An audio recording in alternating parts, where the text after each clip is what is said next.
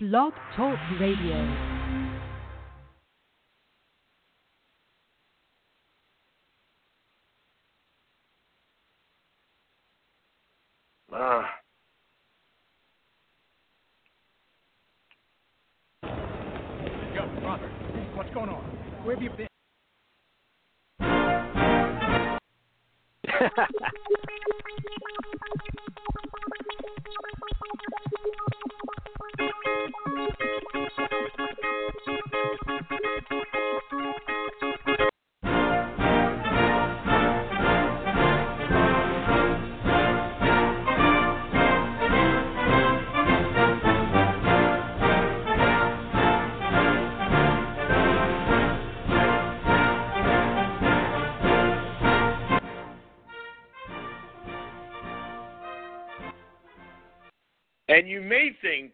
on the fact that we normally have a opening of some sort, and it's normally straight on and to the point. There was a reason that was all messed up tonight. Tonight is our election coverage slash NCAA ba- basketball preview here on the Seth and Sean Sports Radio Show. And politically, this is a messed up day. 1% of the votes in so far in the popular vote, and Donald Trump is up 202,000 votes to ninety five thousand votes. And we are not a political show. We very rarely spout anything political on this show. Seth, I'm scared. I'm really, really scared. I may have I may have to start rooting for Australia basketball. Well, I always claim to be rooting for the Russian in Rocky Four, and who knows? Maybe one of our candidates was too. Welcome to the show, Seth and Sean Sports Radio. And yeah, we'll, we'll be talking a little. I mean, I don't think we're going to be really discussing too much politics tonight. Um, the seven o'clocks have closed, but for all intents and purposes, the big the big states haven't the big states are going to be coming later.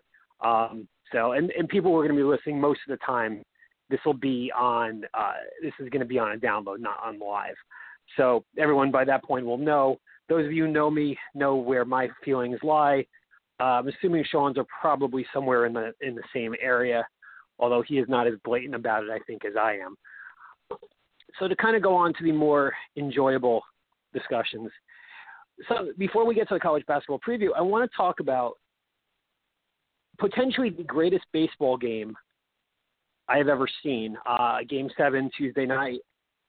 Uh, Chicago breaks the 108 eight year streak. David Ross, Theo Epstein go from Boston to you know win in Boston, win in win in Chicago.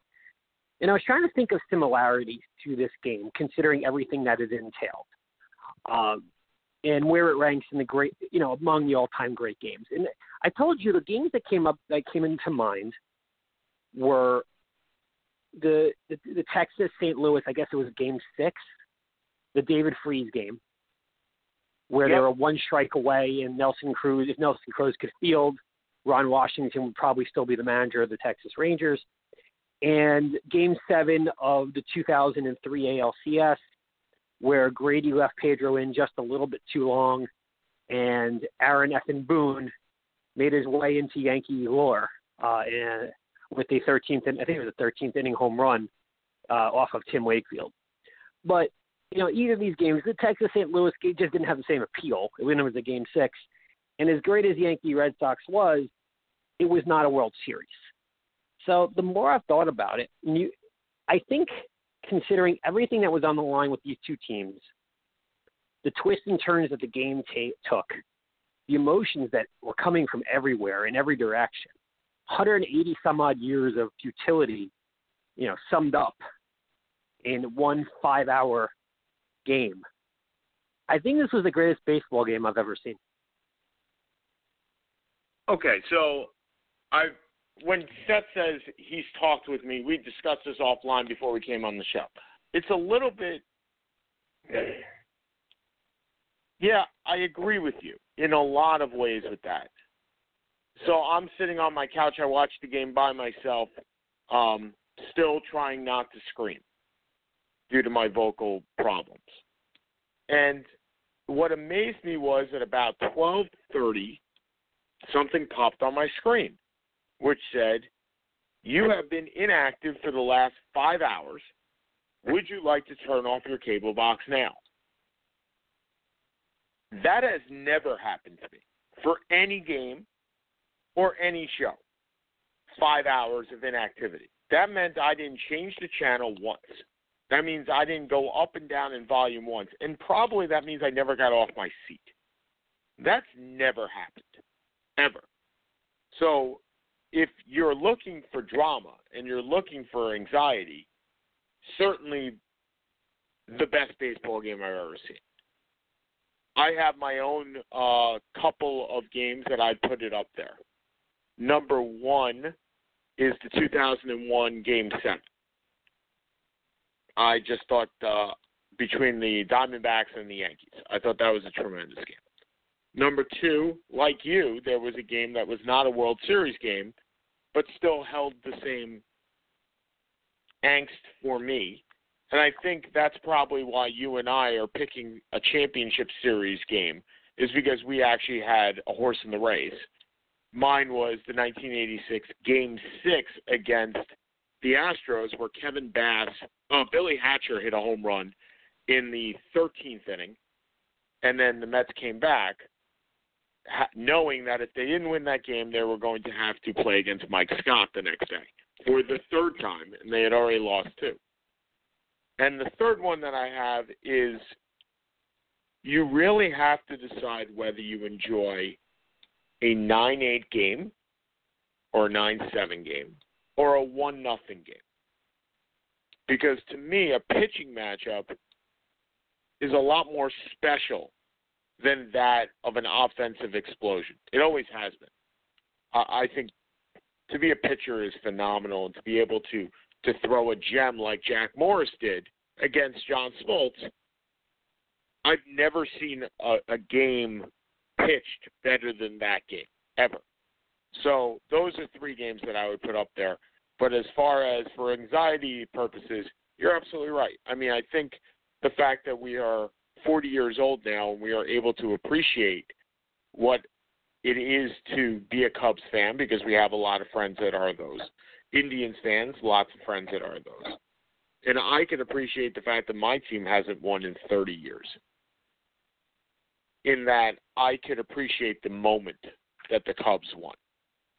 What is interesting is your comment right before Rajay Davis hits the home run. So Seth and I are talking back and forth the Indians get two on, and I said, "Suck! If they, if they hit a home run here, they're right back in it."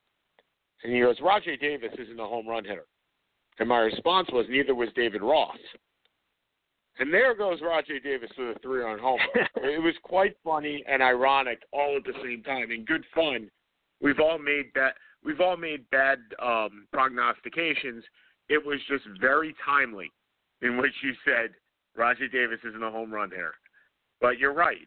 David Ross and Theo Epstein now go, and Jon Lester. Don't forget Jon Lester, who probably pitched as well, if not better, than anybody else in that game.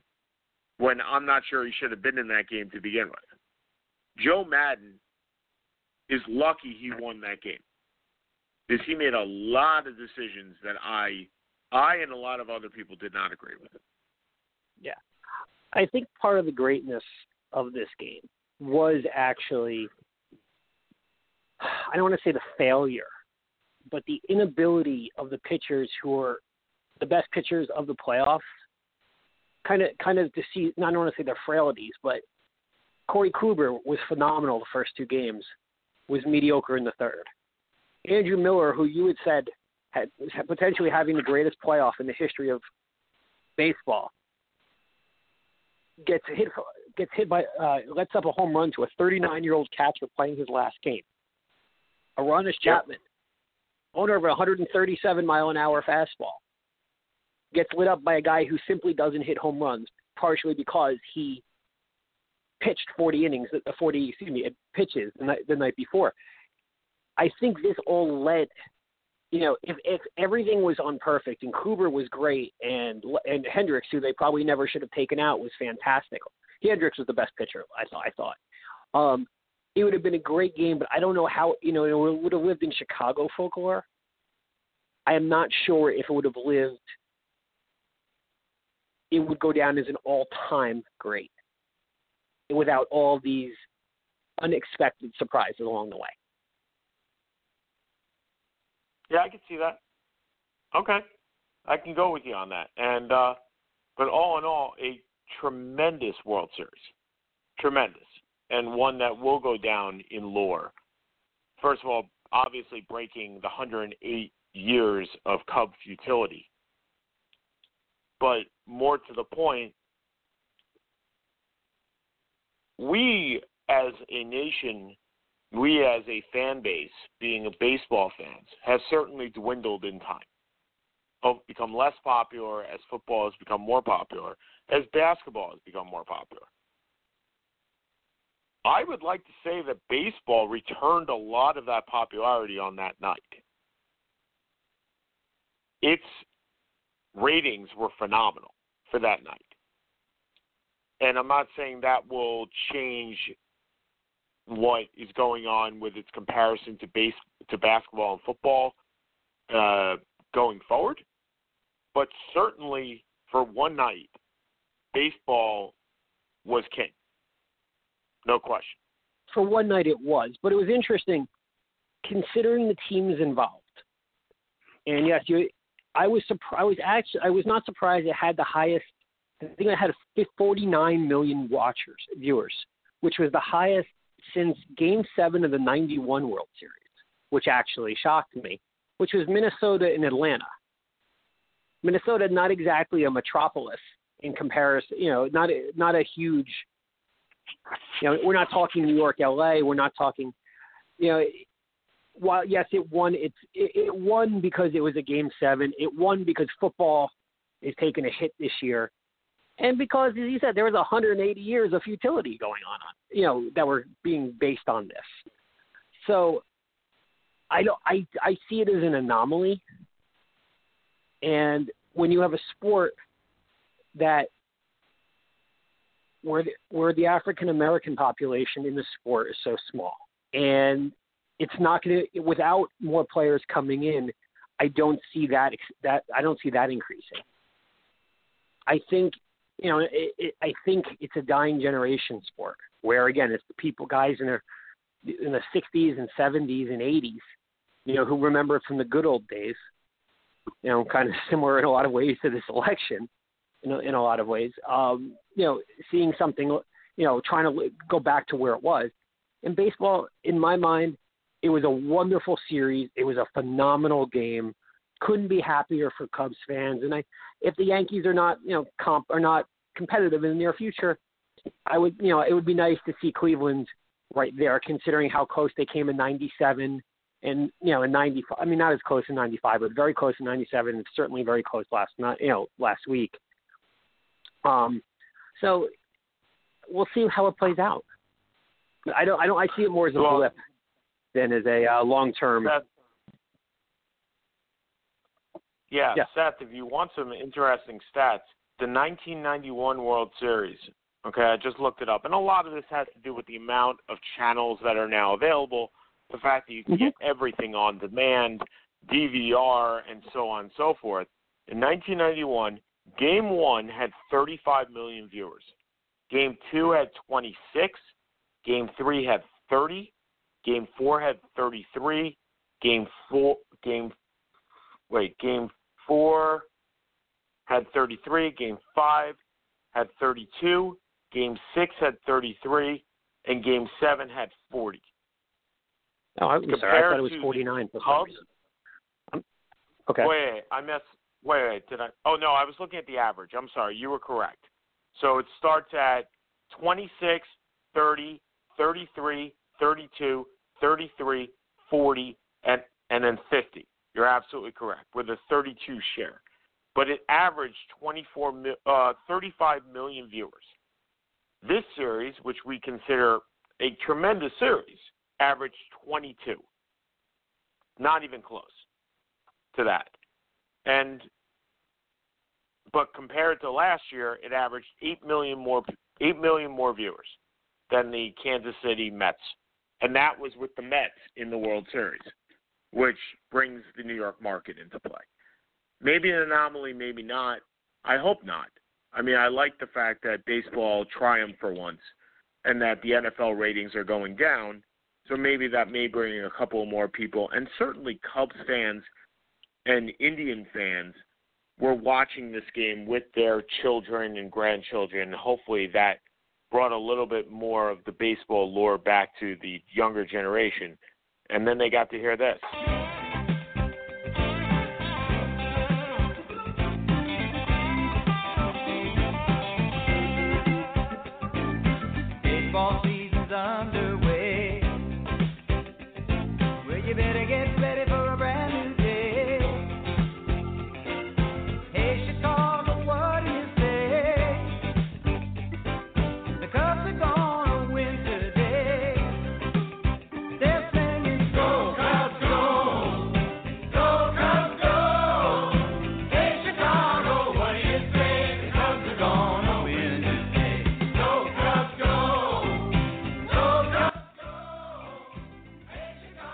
And I'll tell you, Seth, I couldn't stop singing that song on Thursday morning for some reason. It was just the entire morning. That's all I was singing. And congratulations to the Chicago Cubs and to their fans because they are some of the best fans there are. Unfortunately, my tickets for the Chicago Cubs Mets series next year will be sky high, given that they're in September. And I don't relish that cost. As as we to, kind of segue a little bit, as as you had discussed, the NFL has taken a bit of a hit this year, and uh, as good a game as last night's Bills Seahawks was, I'm pretty sure there was no. It was once again we saw some you know some controversy. Uh, Richard Sherman kind of jump running into the, doing a pretty much a, a cross block into the kicker, uh, Dan Carpenter on a field goal, which they didn't call as roughing the kicker number one. And then because the kicker because the kicker was taken out at his knees, the medical staff had to come out. Buffalo didn't have a timeout. And because and so he had to sit out for a play. So Buffalo was screwed in all sorts of situations and it would come in it would come in play a bit as Seattle would hold on to win 31-25 in a very good game. And then uh, Dan Carpenter's wife made a tweet. Did you read this tweet? I did read the tweet. I think people are a little overreacting to the tweet, but I did read the tweet. If you'd like to read it, go ahead. No, you have it. If you have it in front of you, I don't. I it was it, whether people were overreacting or not. It would certainly not be. It certainly was not the most articulate, or it was certainly not the best way to state aggression. I guess is the best way to call it. No, I agree. I Um, agree with that. So what he so what he said, what she said, excuse me, is she she posted a picture of what you would use to castrate a bull, a a device, and her quote was, "I know what we do on the farm when a male can't control his rage. Lucky I'm not hashtag lucky I'm not there. Hashtag Sherman. Hashtag act like an animal, get treated like one." So, as I said before, I think people are overreacting to this. Okay, I've seen it been made into a racial thing. I've seen people say that you don't call an African American an animal. You don't call anybody an animal at all. You don't look. Kayla Carpenter is not going to be able to live this one down. Very beautiful woman, but definitely not going to be able to live this one down for a while. Um, so Richard Sherman actually wrote wrote back and said, "At Kayla Carpenter, a couple of things with uh, a couple of emojis with tears saying, "Thank you, have a great day." Props to Richard Sherman, who look, we've all said Richard Sherman is outspoken, but certainly an intelligent guy, having gone to Stanford. Yeah. Uh, speaking of guys who went to very good schools but are kind of on the other side of the spectrum, uh, you want to explain the Ryan Fitzpatrick fourth uh, fourth down pass? Nope, it was an Eli Manning pass. That's how I, that's how I describe it. Look, if right now Todd Bowles has said if Ryan Fitzpatrick is healthy, he will start. Ryan Fitzpatrick has a sprained MCL. It's time for Bryce Petty. It's time for Christian Hackenberg. somebody else. There is Season's no over? chance that the Mets, the Jets are. Yeah, they're not going to. Look, Muhammad Wilkerson and Sheldon Richardson were were um, benched for the first quarter last week. Look, you asked me earlier this year in the season whether Todd Bowles' job was in trouble. Uh, at the time, I told you it wasn't. I, I'm going back on that. I, I think that right now his Really? job is in a lot of trouble. Yeah, I think with the discord that is happening in the Jets locker room and the fact that Wilkerson and Richardson have missed meetings, reportedly missed meetings, many meetings, including they missed the meeting where they were celebrating Muhammad Wilkerson's birthday. Really? And Darrelle Revis is speaking out, and the quarterback didn't work out. I, I yeah, I think his, he, I think his job is in, in jeopardy. Not during the season, but unless they pull out six and ten, seven and nine, yeah, I think I think Todd Bowles is going to be fired. Well, and that, that's a discussion for another day. Uh, apparently, Nick Saban had an offer from the Giants last year and took too long to, uh, to, to took too long to accept it. Uh, potentially, maybe he'll be looking at the other uh, New York job if Alabama goes and wins yet again, uh, wins a sixth title. Um, you know, other thoughts from uh, this Sunday, this Sunday, this Sunday in football.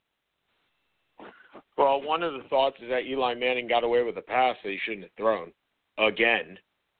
Um, the Giants seem to save Eli's hide every time he needs it. They are still in the playoff hunt. They're still in the divisional hunt. But I am shocked that Dallas is in first place. I think you are too. I mean, we both had we both predicted them to be in last, and they're in first. And right now, if the season ended today, they would have Jerry's world would be home field advantage throughout the playoffs. I'm equally shocked that Green Bay can't seem to t- tell their left from their right, and they're a mess. And I guess that's what happened was what happens when you don't have a running game, and they just don't. I mean, they're starting Ty Montgomery, a converted wide receiver, as their starting running back, losing Eddie Lacy, losing James Starks. Knile Davis didn't work out. He was cut by the Packers, signed by the Jets, cut by the Jets, signed back by the Chiefs. So he's back where he started from. So Um, because At- no, continue, please. No, that's basically it. I, I don't have any other thoughts except that Buffalo basically lost a playoff spot this week as well. I think they were No. in it. I think they don't have it anymore. Um, the best rivalry in the NFL may still be Baltimore and Pittsburgh because you can never tell who's going to win one of those games. Um, you know, when I look at this week, I I think you look at the Giants are still not very good. I don't I, I don't care what their record says. Um, so I'm not too you know kind of thinking outside of the New York area as we usually do. You know, I'm impressed Oakland going to Denver. I think you're looking you're potentially looking. You know, because their schedule I believe is pretty weak, other than the, the, the conference game, other than divisional games going down the stretch you you look at Oak, you look at Oakland, you look at Kansas City, who's actually I believe 18 and three in their last 21 regular season games. You know, they just find ways to win. You look at Minnesota, who three weeks ago was the pro, was the, the you know the apple in everyone's eye. Now they've lost three in a row. Their offense coordinator quit, and you know they're losing. They lost to Detroit on a 58-yard field goal. I think right now the two best teams in the NFC are Dallas and Seattle. But I'll be honest, this this has been a year of mediocrity, and I see New England, and then I see everybody else, and we'll see how that plays out. Certainly, there's a lot to go, a long way to go. A lot of people are going to get healthy, but as we've talked about, you know, I've mentioned that I, I've felt that the quality of the NFL has dropped over the last couple of years, and this is just the most precipitous drop, and it's reflected in the ratings. You know, part of it due to this election, part of it due just you know to everything that the NFL has dealt with over the last couple of years. At some point, they were going to plateau, and it looks like this is it. Speaking of plateauing in mediocrity, we do need to discuss both of our alma maters losing by a combined score of 114 to 3 this week. Not our greatest moment. We can discuss them, but look at the teams that they were playing too. I mean, they were playing the second and third best team in the country, and I didn't have any grandiose uh, thoughts that they were going to win. I didn't have any grandiose thoughts that they would put together a, a decent game. The, their the Syracuse quarterback um, Eric Dungey was taught was hurt in the first quarter, and there went any semblance of a rushing game, any semblance of a throwing game. Syracuse isn't a good team right now. They are on their way up, no doubt, but they're just not there yet. So I don't. There's no excuse. They're just not on the caliber of a Clemson. But guess what? Neither is probably. I don't know. There are probably. I think there are 118 teams in the NCAA Division One. Probably 95 aren't on the same same caliber as Clemson. So I don't feel any real sympathy or sorrow for for them right now. Yeah. I don't. I don't think anyone really does, and I think it's more close to 110 on on the same plateau. It was probably the most impressive game Clemson's had all season. You know, as we talked about after the first playoff, and they're coming out with the next um, uh, the next rankings is is on now, but no one's really watching it because it's number one, the election's going on, and number two, it's four weeks before it really matters. I think I said last week that I didn't really have, or we had talked about that A and M was not going to stay very long in the top four. Um, there was no reason to think that they would. I didn't think they'd go down this quickly, um, but losing pretty convincingly in Mississippi State. So Washington most likely jumps up to four. And right now, it's a, it is as amazing as it sounds. It's a six-team race for four spots, and that's really it. Um, you, you're, you're, you're, your Alabama is going to get in, even if they lose. Clemson's going to most likely get in, even if they lose. You're looking at the winner most likely of Michigan, Ohio State getting in, and even Michigan potentially getting in if they lost in a great game. In that four spot, so you're, you're looking at those four teams. You're looking at Washington, impressive again, and you're looking at Louisville. Those are your six teams. That's that's it. There's nobody else. I don't even think in the realm of discussion at this point. And so it looks it looks like the the uh, they may have a little bit of an easy way out. The, committee again, I'm saying this three weeks in advance, and who the heck knows what happens, you know, with a lot of these games coming up. But as of now, it, it does seem like a relatively easy job. Yeah, I mean, yeah, I mean Texas A&M made it very easy for everybody, and we probably have six teams, as you said right now, and until, as I said all season until somebody out unseats Alabama. They are my favorite going in, and they are playing just like they should be going into this into the uh, the last quarter poll.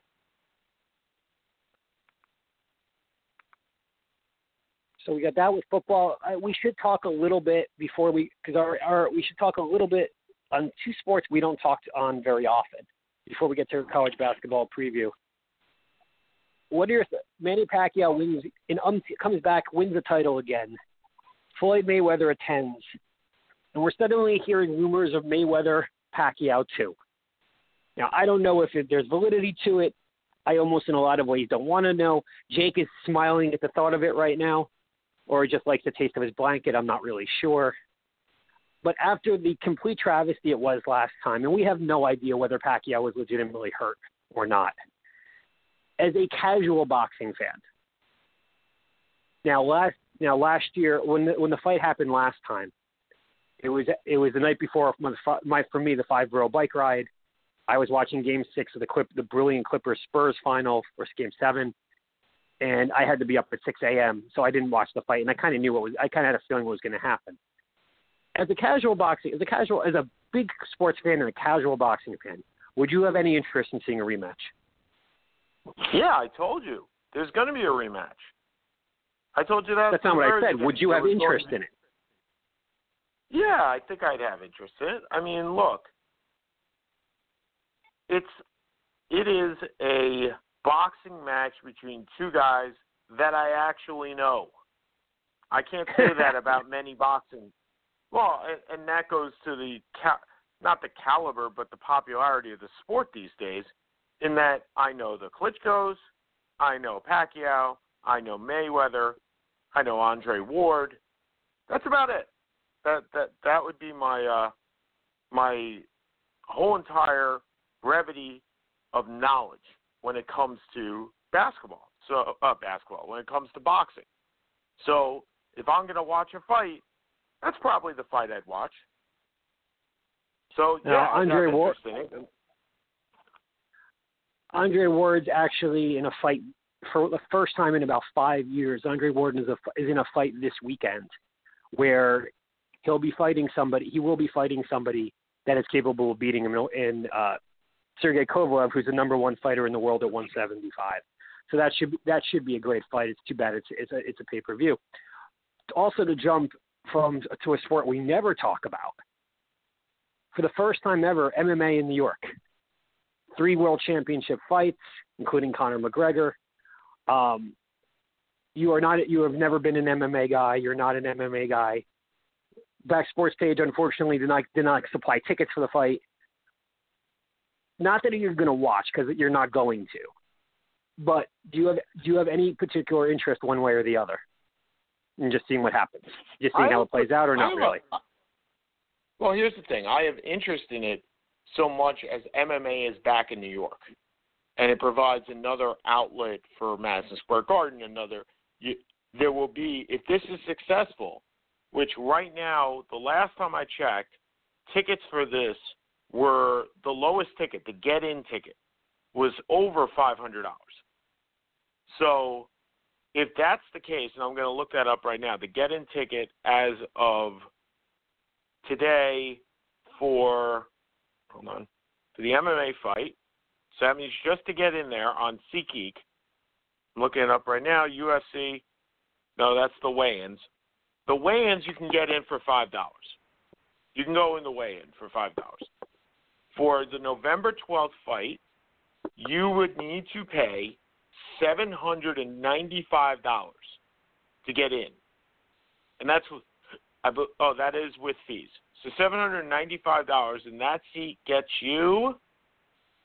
Actually, um, it gets you in the four fifteen, so all the way up at the top, behind what would be the basket of an NBA game. That's a lot of money. I mean, that's a real lot of money. I I don't know who's paying that, but if they continue to get these type of prices and get people in it in the game or in the in the arena, the highest price by the way is 4572 and that is in row 3 behind the media. Oh no, I'm sorry. There is actually a section Zuffa, which I didn't even know was a section. Two tickets, nineteen thousand dollars. I have no nineteen real thousand dollars. I, I mean, would you pay I- nineteen thousand dollars for for uh, Ali Frazier? there is not one sporting event I would. There's not one thing in the world that I can. Well, no, that's not true. I paid that once, but there's not one sporting event in the world that I would ever pay nineteen thousand dollars for. There's not one event Yep. that I would attend that I would pay nineteen thousand dollars for. Um, I'm more than happy No, to either watch with friends or to sit back, you know, considering, well, my wife, my wife, who I, I forgot to mention, one of the funnier events of Game Seven of the World Series, asked if ten, who was winning Chicago or Tennessee, and then when I told her that Tennessee wasn't playing, she asked how Indiana was doing. Um, I think she's ready for, I guess, NBA for the NBA. college season. basketball. Well, not for Chicago though. But yeah, we'll get and we'll get to college No. basketball and you know with Indiana, we should have a very nice year this year, um, going forward. But Wait a second. you know, what would you say?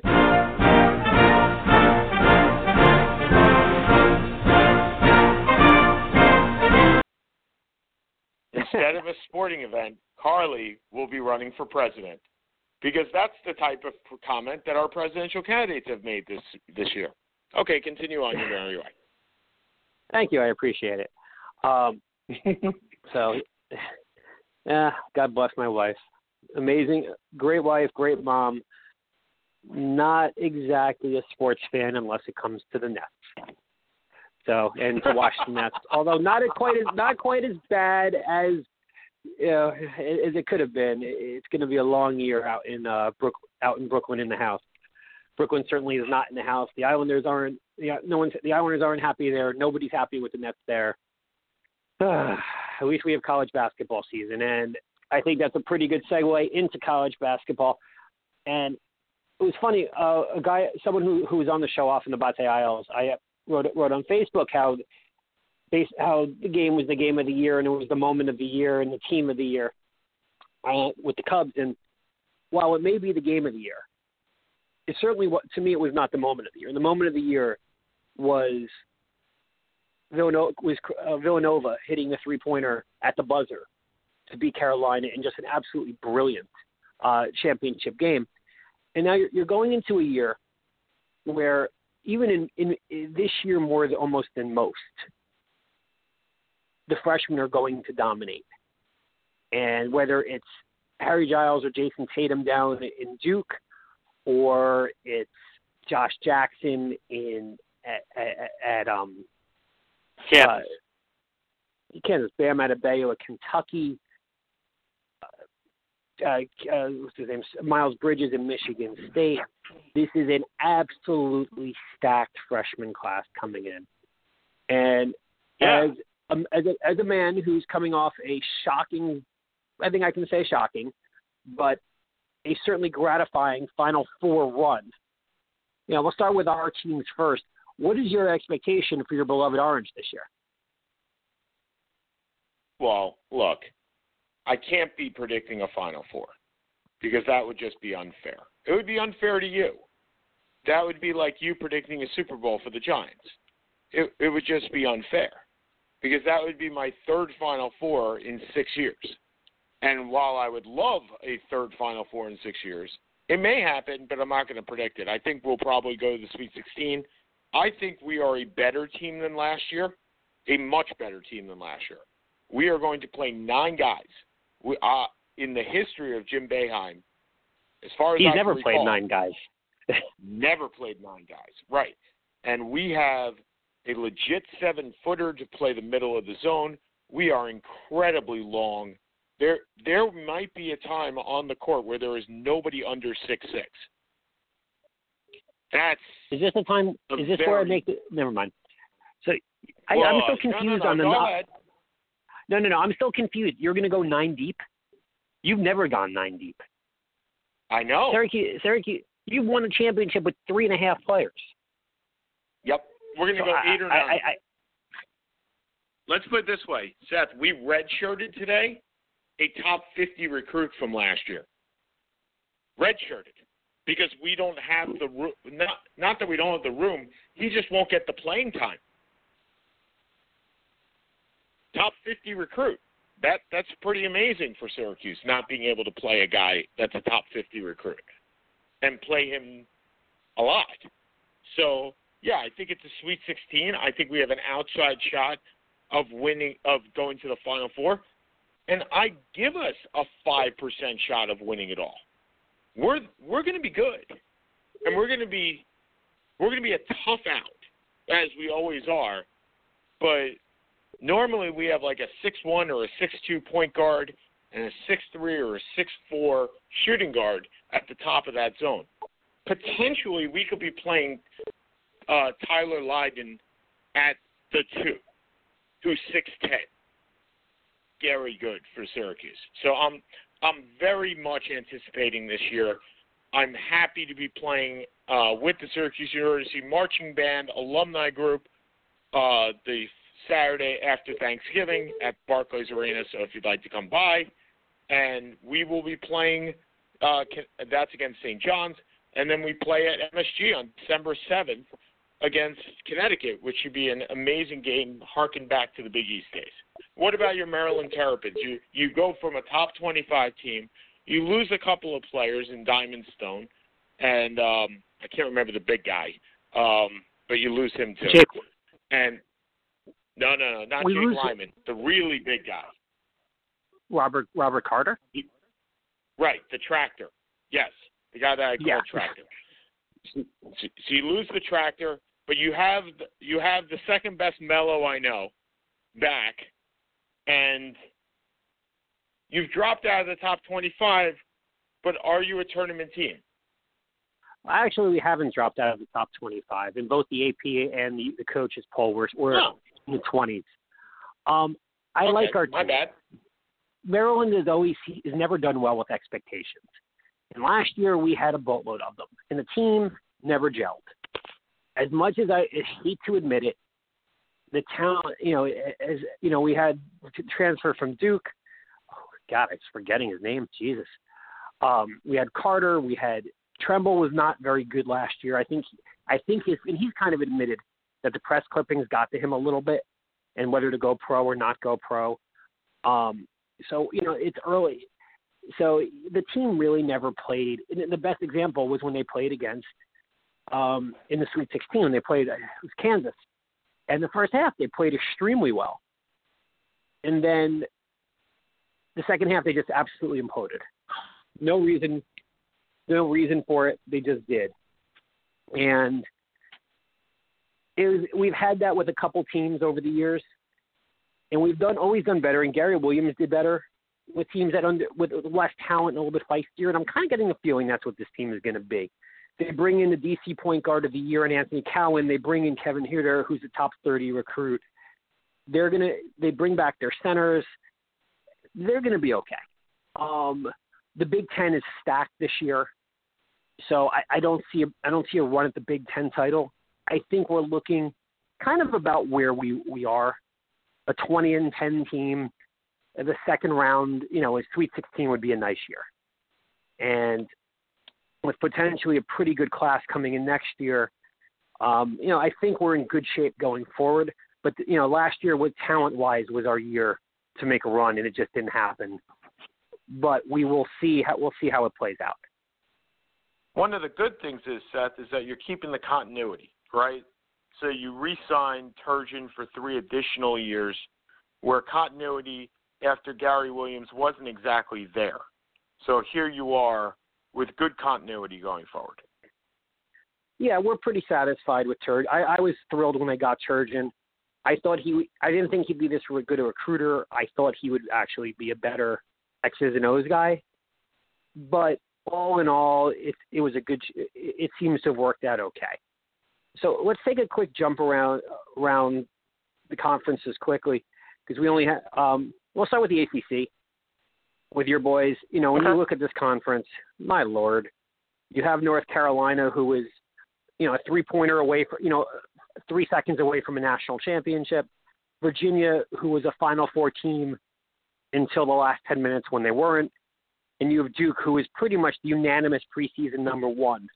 You have Louisville, you have Notre Dame, you know, you have Pittsburgh, you have Cuse. To me, it is Duke. It's Duke and then everybody else. I, as I said, I think Duke is phenomenal this year if the freshmen can hold.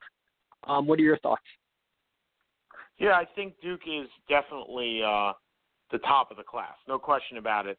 I think that they get three, three, now let's say two All Americans, first team All Americans. That is Grayson Allen, who once again is in the mold of the Steve Wojciechowski, the Bob Hurleys, the Christian Laettners, the guys everybody loves to hate.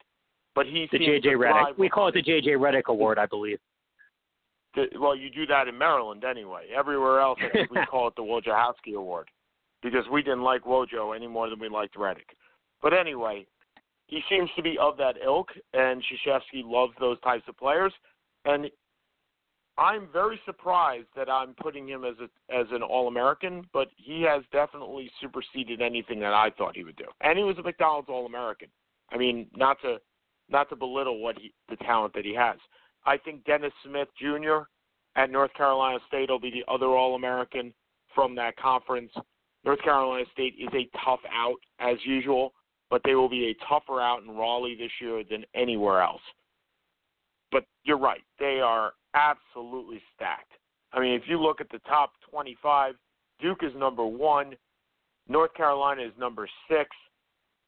Excuse me, Louisville is 14, Syracuse is 17. Um, You forgot Virginia. miss- is North Carolina? Am I missing North No, you Carolina? forgot figures? Virginia. No, Oh, I, I don't forget. think so. Where's Virginia? Oh, Virginia's number seven. Excuse me. So they have three in the top ten. They have four in the top uh, fifteen. They have five in the top twenty. So, and then you have North Carolina State, uh, I believe, getting other votes. So, overall, they are going to be the best team in the NCAA, and I think that's the top five. I think Syracuse will be in the in the four spot over Louisville but I think you you got Duke, Virginia, Duke, North Carolina, Virginia, Syracuse, top four. Yeah, no real argument. I'll probably put Notre Dame in there as well. Just Notre Dame always just seems to find a way. Um, the conference, as usual. Now again, it's stacked, but I, I kind of hate. You know, when you, I liked it a little bit more in the good old days, and I know it's horrible to say that. And if you're looking at a surprise team, you may be looking at Florida State. But I, I look and there's there's just an enormous amount of talent there, but just there's also so many damn teams. you know, there's Agreed. just no way to put it. When Well, you, now we're- And that was the same problem with the old Big East, right? You just had so many teams, and and definitely don't don't shy away from Pittsburgh either. I mean, sh- Pittsburgh is actually starting a six seven, two hundred and twenty pound player at point guard, which should be an interesting, uh, unconventional way of Kevin Stallings getting his best five players on the court. Jamel Artis is going to start at point guard at six seven, two twenty. Two twenty. yeah, And but they took the a they took a step back. They- took a step back with their coaching. Kevin Stallings is jumping over from um from Vandy after Jamie from Dixon. Vandy. You know, when you yeah, when Jamie Dixon, when you leave Pittsburgh, a perennial top 25 to go to Texas, to go to TCU, which while a football juggernaut is not exactly a basketball one, I think you're well, kind of hold on. But it's also his alma mater, Seth. So I mean, is there is it is something his al- to be it is his alma mater. To be fair, it is his alma mater. Um, so jumping forward, we'll go to the Big 12, which might they might as well just rename the Kansas Conference um, for basketball purposes. Yeah. You know, hell of a year last year. Kansas very very good. Oklahoma gets to the final eight. Um, you know, you're looking at or Oklahoma. Oklahoma got to the final four. My fault. Um, Texas has been, you know, under Shaka Smart has gotten better and better. West Virginia always seems to be just a tough out. And but this is this may be very well be KU's year. Um, they had they bring in probably the best, one of the top two freshmen in the country in Jack and Josh Jackson. Kind of broke my heart a little bit because Maryland was one of his top three, but who would you know who wouldn't rather play live in Lawrence, Kansas than near Washington D.C. So not that I'm bitter. Oh, not that I'm bitter or anything. They still have they still have Frank Mason the third. They still have Devonte Devontae Graham. The uh the of the the front court is a is a bit new, but there I think there's a lot of you. You this is just a team that you know will be ready come March. I think they're actually going to be ready come come next week. So next week they play Duke. Well, they play Duke at the Garden next week. A week from today, November 15th, they play Duke. And I think that Duke will lose to Kansas. I think Kansas wins that game. Duke is very, very raw this year, more than ever before. And while they are the number one team overall for me, and will be the number one, a number one seed in the NCAA tournament, it's going to take some time for this team to gel. And Kansas, for some reason, seems to never need time. They are just fluid at all times, and it's why you and I are of the belief that Bill Self may be the best coach in basketball, and at least in the NCAA. So I, I think you're right. It's Kansas's te- it's Kansas's uh, conference to lose. But what else is new? They've been winning that conference for 12 straight years. So whatever at this point. But don't don't sit down on Iowa State Uh, I think they're going to have a good season as well. But top 25, I don't think there's another Big 12 team in the whole top. Oh, Texas is, is 22nd, and that's it. So it's Kansas and everybody else. So let's move over to the Big Ten. Big Ten and your Maryland Terps. In the in the uh, top 25, Big Ten is Michigan State at nine, Wisconsin at 10, Indiana at 12, Purdue at 15. Actually, I'm sorry. Yeah, Purdue at 15, Yeah. Maryland at 21, and that's it. And a couple of other teams getting some some votes on, on the bottom and the other receiving votes. Pretty deep deep conference. But do they have Michigan State is ranked ninth and Wisconsin tenth? Do they have a dominant conference? Is there is there a team that you can see making a very big run rather than just being a good quality conference? Well, the team that every year Michigan State's a threat. Uh, this is again not a great Michigan State. You never think it's a it's a great Michigan State team, but at the end of the day, they're just a team that merges. Apparently, Jake is not a huge fan of Michigan State, judging by his reaction to my comment. But they're a team that, that, that they're a team that always seems to come about at the right time. Indiana is very good even without Yogi Ferrell, although you, I don't think they mention them. They get Robert Williams back, or they they get uh, they get one of their they get Blackmon back. They're still pretty solid. Wisconsin has Nigel Hayes and, and Bronson Koenig, um, but I, I I think they're a little bit overrated. I I I, I don't see it. I see Purdue. Um, you know, this I think is Matt Painter's year to really see if he where he can take this team. Um, they're huge. On, they're, they may have the biggest front court in the country with with Haas and with Cub Swanigan. Um, if their guard if their guard play can hold, I think they're the they will be the biggest threat out of uh, out of the Big Ten. Okay. So let's go to the uh, Pac-10. So the Pac-10, we got uh, UCLA is, is ranked 20th, which is a little surprising to me, being ranked that high. And I uh, believe they are the only top 25 teams No. from the Pac-10. Looking at looking at top five. Oh, Oregon. Oregon, number five. Number five, Oregon. Yeah. That's it. Um, Oregon, UCLA. well, Oregon actually Arizona, who's also ranked pretty high, um, it, as well. Oh yeah. It's Oregon and Oh. It's Oregon and Arizona. Um, Yep. Arizona's got a big time freshman Trier who's having some academic eligibility questions. If he's on, if he can get help, if they can keep him active, um, they are a Final Four threat. Oregon is so solid and so athletic. Um, I I believe they are. You know, they're going to be the favorite going forward, and you know, a Final Four threat under uh, Dana Altman. What you know, what a job he's done the last three years out in uh, out in Eugene. UCLA to me until until until proven otherwise, I'm just not a big UCLA guy. So, you know, we'll see we'll see how it plays out. Yeah, absolutely. So what? So now we're looking at the uh, the also rans, which aren't real. Well, first we had the AC, AAC, which uh, or the Big East, however you want to call them these days. Xavier in number eight. Uh, obviously Notre Dame. Oh, Notre Dame's in the ACC. I keep forgetting that. Villanova. UConn number six, UConn number 16, and of course I choose Cincinnati number 25, Creighton number 23, and of course I forget. I forgive me as I hate Villanova, so I skipped over them at number three, but they're going to be a really tough team once again, and I think if we're looking for a Player of the Year candidate, Josh Hart, and I think he does That's win Player of the Year. That's probably where I'd be going as well. Yes, they you know the national championship team loses Ryan uh, who was their point guard forever, but they still have Allen Brunson. They still have Josh Hart. They still have Kris Jenkins. Um, they brought in some freshmen. You know, this is a team. You know, this is a team that had underachieved forever, and then a year where it was not anticipated, they make a great run, really kind of surprise everybody, and you know, stunned Carolina in really a truly a classic national championship game. They're right there. Xavier is just a perennial top ten team that at some point will break through to a Final Four.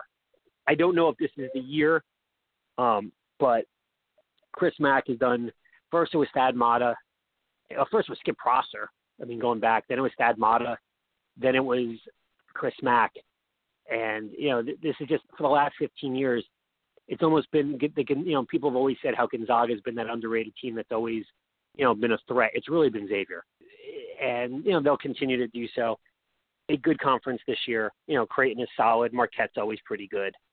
Um, you know Georgetown. You know your feelings on Villanova are kind of complemented by you know correspond with my feelings on Georgetown. So you know nothing new there. Well, my my feelings on Georgetown are similar. Yeah. Being a Syracuse grad, that's basically uh, Georgetown is is Georgetown, right? I mean, nobody likes Georgetown. No. No more response, just no. Exactly. So who are we missing? We're So- missing Gonzaga in the WA, Well, we- the we- WAC. well, first of all, we haven't even touched the SEC. And the, the reason, you, I mean, the reason we may not want to touch the SEC is because we're looking at Kentucky. We're looking at probably, you know, we're only looking at one or two teams really. Florida may come back a little bit, but we're looking at Kentucky and then everybody else. A&M had a wonderful year last year, but it's not a. They're not a real. No one looks at them as a bona fide threat for the most part. You're really looking at Kentucky and just about nothing else. Correct. Correct. So I, I would agree with that as well. And Kentucky is Kentucky, right? I mean, they're going to always Kentucky. reload. They, we are. They were what they say they were. well, the Kentucky again, as always, they have some great freshmen. D'Angelo, De'Aaron Fox, they have. They brought in Monk, the point guard from Arkansas, who is you know been we've been hearing about for years. They have Bam Adebayo. They have a couple guys, you know, a couple guys back, but Kentucky, as always, is a work in progress until we hit we hit until we hit tournament time, and then it's Calipari. You know, then we see where it goes. But the SEC is kind of a nice warm up for all intents and purposes. That's all it really is. Agreed. And now we move on to the WAC, the WAC. The WAC. Well, there's nobody in the The WAC WAC. anymore, dude. The WAC is doing. I'm looking at the. You mean the West Coast Conference? You don't want the WAC. You want the West Coast because that's BYU, Gonzaga, and St. Mary's. That's St. Mary's- looking. You see, this is this is why I have Seth because I am not the college basketball guru that he is. I don't even know if I'm a guru, but I, I just know where where St. Mary's, Gonzaga, and BYU play. All these teams solid as always. Gonzaga, Gonzaga perpetually underachieves in the conference in, in the underachieves in, in the tournament, and that's disappointing. I'd like to see I'd like to see them after all this time make that make that great run. Um, St. Mary's under Randy Bennett, who I'm surprised has really never gotten a better, you know, maybe he's just content there, but never gotten a great job offer. Um, you know, I think again, team I should have also mentioned the Pac-10 Washington. Uh, dangerous, dangerous, bringing in a top five recruit, Markelle Fultz um, from, from Maryland. Um, and you know, you're looking again. St. Mary's Sweet 16 threat. Gonzaga is always a threat. They lose the bonus, you know, but they always re- just rebuild. There never seems to be much of a problem, and yeah, they're just it's just the way they're they're like they're the Boise State of basketball, for lack of a better exa- lack of a better example. So, are we doing a 90 minute show tonight? I think we're going to do a 75 minute show. Yeah, I think that probably makes We're sense. gonna, we're we're, we're going to end at 8:15. So um, Okay. all right. So where else are we looking here? Well, I think I think also the American the AAC that weird conference, which is Temple, which is SMU without uh, Larry Brown. Uh, Houston is pretty good. Cincinnati, you know, UConn, you know, kind of the conference of misfit toys, for lack of a better term. But they've kind of melded great into, yeah, they kind of melded into a pretty solid basketball conference. And you know, you can never overlook uh, as much as I, as much as I, I hate saying this, as much as you hate hearing it you can never overlook UConn. They're always tough. Cincy's always tough. You know, these are always these are tough teams and tough con. You know, they're teams you never want to play. They're the team. They're kind of like Purdue in the tournament. They're the team you're always going that, that's always there and is going to lose 63-59 in the second round, and they just they Yep. they wear you down. So I, I um, absolutely agree with that. you know, so you know, kind of going forward, I don't see a Final Four threat there, but hmm you know there there, there are a lot of tough teams. The eight o'clock, also the eight o'clock electorals came in. Nothing of note yet. Everything is too close to call. Most of the states are too close to call. Uh, Hillary Clinton just wins one Illinois, Pennsylvania, North Carolina, Ohio, uh, Georgia, which is shockingly close. Um, Florida, which Hillary is winning by 100,000 votes right now. Um, so you know we're not going to discuss too much, but it's it's still too it's still very very early, and it's going to be a long night of Seth drinking beer and watching and watching either MSNBC or C or Fox, depending on my mood. Well, and and and that's not an abnormal night for you to begin with. yeah, because me and Sean, Sean Hannity and I are, are, are uh, we're, we're yeah we're Your that's best kind of how we roll. We're best friends. So So anyway, um, okay. So who do you see going to the Final Four? Where, where's your Final Four running at? Who are the best four teams? In the, in the, who are the best four teams?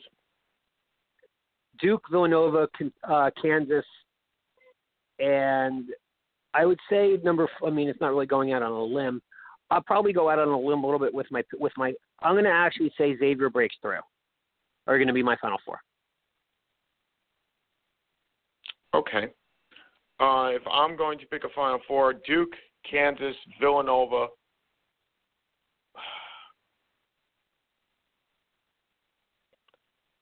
I never pick Syracuse to make the Final Four, ever. But go for it. You know you want it. Yeah, I think I do, and I think that they're. uh, You know, it's funny because I think they actually have a shot, and I think they have a good shot. So I will pick them as the as the underdog because I picked the one, two, and three in the, in the rankings so far. So I got to pick somebody outside of the scope, and um, Yeah. you know what? It's it's going to be a really fun season to be a Syracuse fan, and I I didn't think that last year. I didn't think that at the end of last year when we lost Malachi Richardson, but the uh, this we have definitely improved based on the senior um, fifth year senior concept, and uh, we definitely got two of those. So good for us. Who do you th- so so basically Xavier is your is your surprise team, right? Yes, they they got they have a hell of a backcourt um, with uh, with Ed, Edmond Sumner, who's kind of an All American candidate, and Trevon Bluiett.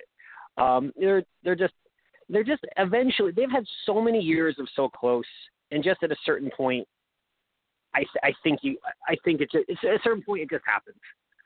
Um, so we'll see. You know, it'll be it'll be an interest it'll be an interesting. Uh, it's it's fun as always, and especially this year for me since my ability to go out is now more and more limited as I have a kid, a, a three month old laughing at me in one hand and a dog barking at me in the other.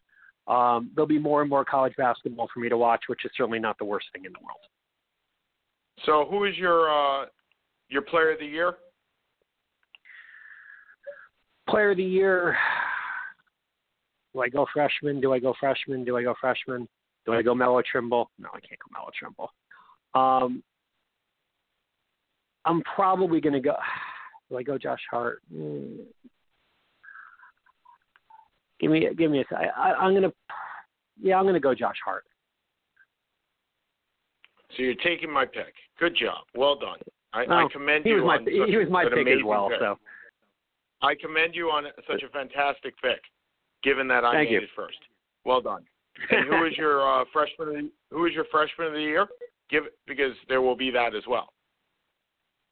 um, Harry Giles down in um in Duke. Okay, and I'll take uh, Josh Jackson in Kansas. So, who is your national champion?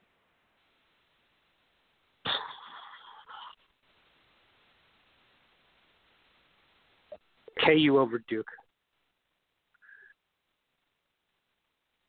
KU. Over Which is really the, Okay. the match. The matchup we the matchup everyone has been waiting for for about 20, since 1991. They've they, they've been the they've been the first they've been the first seeded teams. They, they've both been one seed so many times and had so many chances for this to happen. and it hasn't happened since Duke's first title after they beat UNLV. I think it, I think it happens here.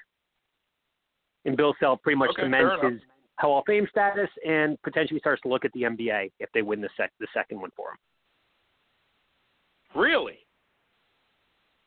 You think he's going to look at the NBA? What does he have left? He would have won 13 straight Big Ten, Big 12 titles. He'll have won two championships. He'll have made a third. At a certain point, you know, I mean, but again, you know, he may, you know, we've heard comments before. It may just be the right time for that to happen. Yeah. When's the last time you heard that he was looking to leave? I'm not saying he's looking to leave. I'm saying people are going to sniff around a little bit, even a little bit more than usual. Um, I, I'd heard a couple years ago there were some rumors. Now the other thing also maybe he want may want to wait another year because I believe if they win the Big 12 next year, it'll be the, it'll set an all-time record for most you know most times that any team has ever won a conference consecutively. Um, I believe that I heard that from actually the man who did the documentary on Kansas basketball when we were emailing him when I, we were emailing yesterday, Josh Slade.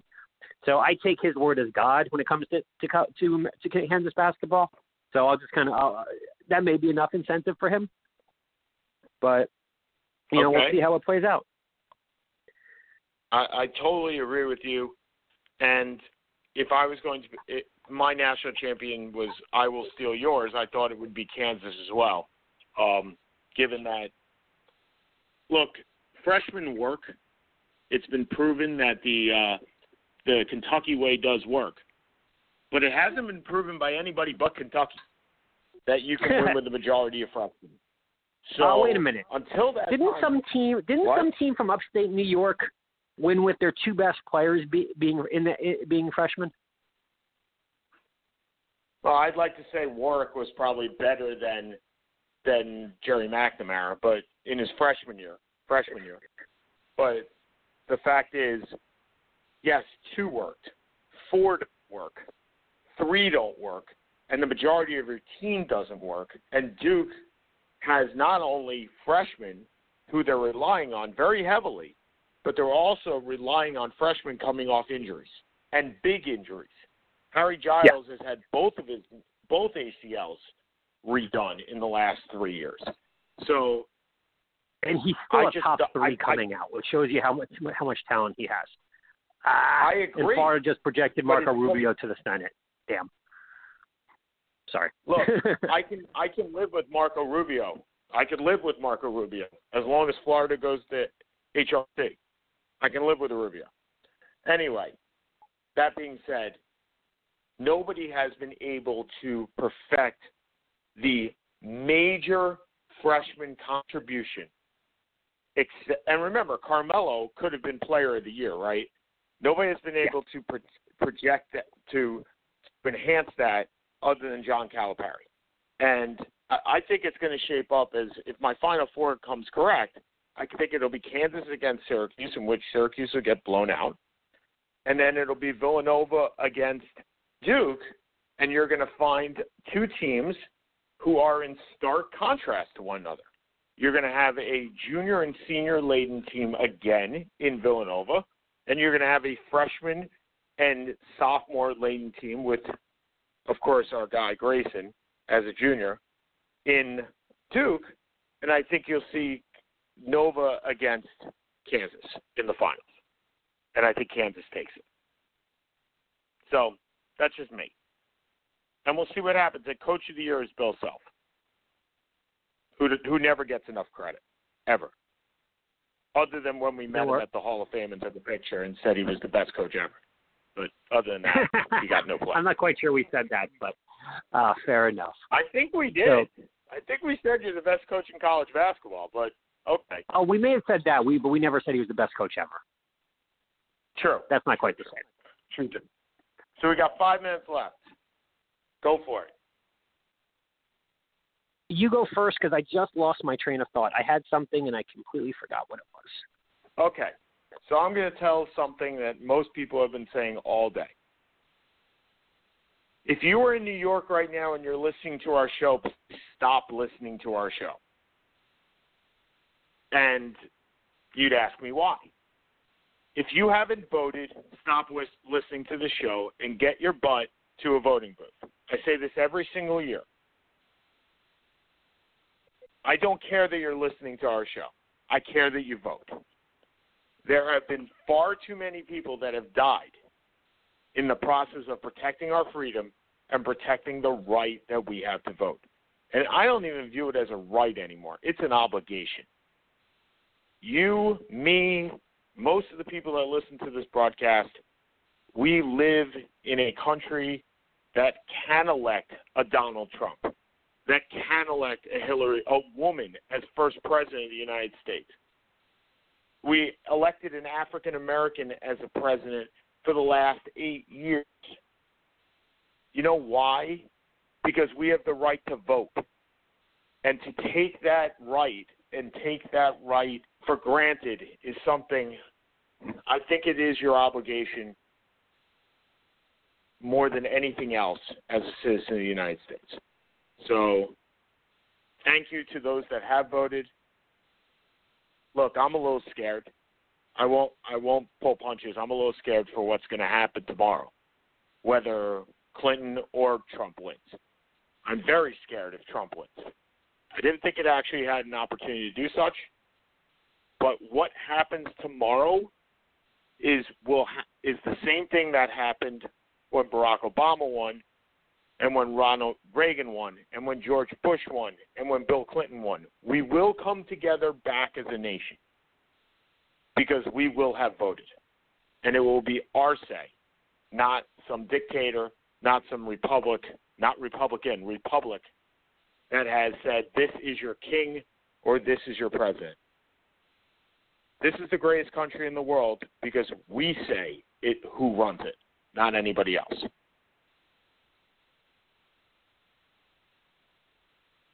All right, I'm not going to really follow that. Um, I, I guess the only thing I would say is no, keep listening to our show. you can you can you can go vote in about t- if it's after eight o'clock. Either you can go vote by before nine, or it's too late anyway. Um, and I'll be honest with you, I'm terrified to death of Trump becoming our president. I have no real other response than that. Um, we'll be back next week with a normal show, or as normal as we get. Um, damn that I can't think of what I wanted to say as I get delirious in my old age. For Sean Palmer, and this is Seth Kamens, the Seth and Sean Sports Radio Show on backsportspage.com, Blog Talk Radio. Have a good week, everybody. Bye. See ya.